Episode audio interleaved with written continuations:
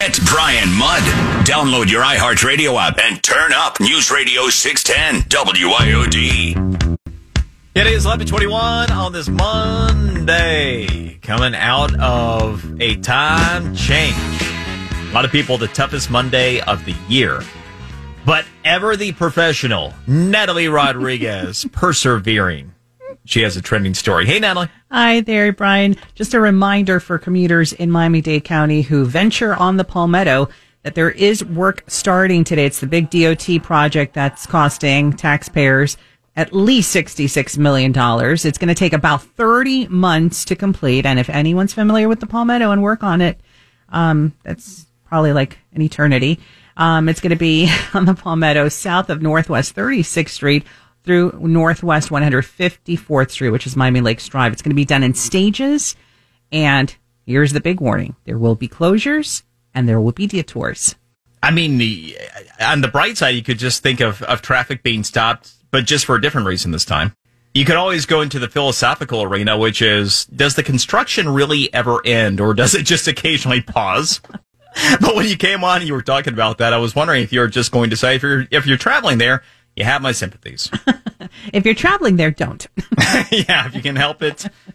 Yeah, it just, it was the one thing. One, we got so much going for us and everybody wants to be here and record people continue to come visit and continue to come live. But yeah, it also means record traffic and that only gets worse. All right. So yeah. All right. Daylight saving time. It happened and God willing, it would be the last time change we ever have to deal with. Of course, in Florida, we passed a law going back, what was 2017, five years ago now, saying, yes, just let us stay in daylight saving time. The federal government has yet to recognize that. You have Senators Rubio and Scott working on that again. Meanwhile, are you all screwed up today? Uh, you're obviously not alone. Here to talk about it, maybe offer up something that might be helpful for you, is sleep expert Tara Clancy, also the host of the Counterfeit Sleep podcast. And website is hipersleep.com. That's H I P E R sleep.com. Tara, how are you today? I'm fine, Brian. How are you? You know, in in preparation, talking with you, I went to the scorecard. So I always keep track of my sleep. Uh, and I, I do it with the Pillow app in conjunction with my, my Apple Watch. And it, you know, all things considered, I did pretty well last night. I got six hours and 23 minutes at 90% sleep quality, which for me is, is pretty good. So, you know, I, I, I did feel screwed with yesterday, but I'm doing okay today. Uh huh. Well, good. I'm glad to hear that you are tracking the sleep. That's a really first important step towards getting really high performance sleep because if you don't know what's going on, you can't know that it's not working out. So that's really good. But I think what's interesting is the amount of time that you got, the six hours and 23 minutes. Um, that really reflects that hour of loss that we've had because of daylight savings time. Most people need, uh, you know, on average, it's eight eight hours, and that could be um, really between seven and a half and eight and a half hours, depending on how each particular person is built.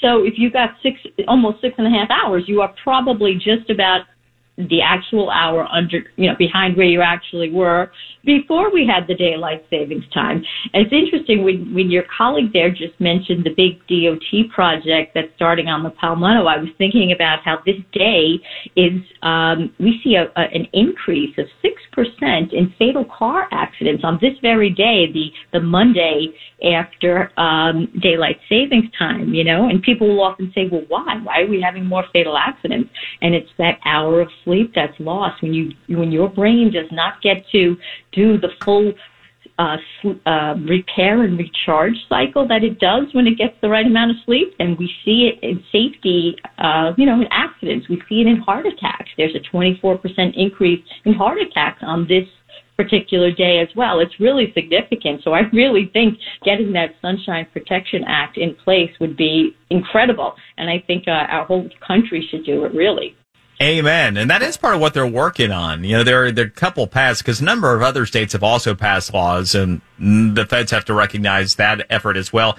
The current proposal, as I understand it, would recognize all of the states' wishes and hold open the possibility for any other states that would want to join it. Yeah, I'm all about it. And and I while you were talking there, you you sent me down the path of uh, trying to figure out when was the last time I slept as much as you said I, I should be sleeping, and the answer was on March 5th. That was two Saturdays ago. you have to go back Oh, two well, I- Saturdays. And interesting that it comes up on the weekend too. But I'm going to guess that you have to get up earlier than most people in order to do your show in the mornings. Is that correct? I, I get up at the time nobody wishes they'd get up. Yeah, I get up at three in the morning, and I'm in Yeah. I'm in the studio before four in the morning. So yeah, you Yeah, are that's- correct. That's a tough. Yeah, that's a tough schedule. So, uh, you know, imagine, um, you know, how much harder it is when, when this hour has been lost, you know, and, and the good thing I always say to people, well, I say two things on this day. One, because of the safety and the health things that we just talked about. Today is probably the most important day to truly honor how you feel. And if you feel tired or you're just, you know, like like physically tired, you want to sleep, or emotionally drained, where you're like, I just don't have the emotional bandwidth for this right now, or even I can't focus. Like honor that and give yourself a break, either an actual nap or even just five or ten minutes to just sit quietly and close your eyes. It does the brain a tremendous amount of good to do that. And if you're under the gun, as we all are now from having lost this hour of sleep, the best thing you can do is let your body regroup, let your brain get the break, and you'll come out of it better. So that's the first thing I always like to say. And then the second thing is, um, in order to try to help the body adjust, the good news is it, it does, it takes just a few days to get back, you know, to adjust from this change. Um, but that is only if you really trigger your sleep awake cycle really well. Um, you know, we have 24 hours during the day, right? And our bodies run on that clock. So how do you trigger this sleep awake cycle? The best thing to do is when you wake up in the morning, if you wake up when the sun is up, not like like uh, you Yes. for you, Brian, but Yes. people who are getting up at regular times, let the get exposure to sunlight right away because that acts on the brain in a certain way to start a chemical release, and then a certain number of hours after that, you'll start to naturally feel tired. So at that point, you go into a, Yeah. a dark bedroom, one where you hopefully have blackout shades. And by doing that, by, by really triggering that sleep wake, um, sleep awake cycle, you'll adjust to this. And, and by Good stuff. That's really good stuff, Friday- Tara. Yeah. Unfortunately, we're going to have to leave it there. The clock's got us here at the bottom of the hour, but that was a real pleasure talking with you. And again, her website is hipersleep.com. That's H I P E R sleep.com and counterfeit sleep, that podcast. Go check it out. Tara Clancy. We'll be right back here in the Brian Mudd Show. News Radio 610 WIOD.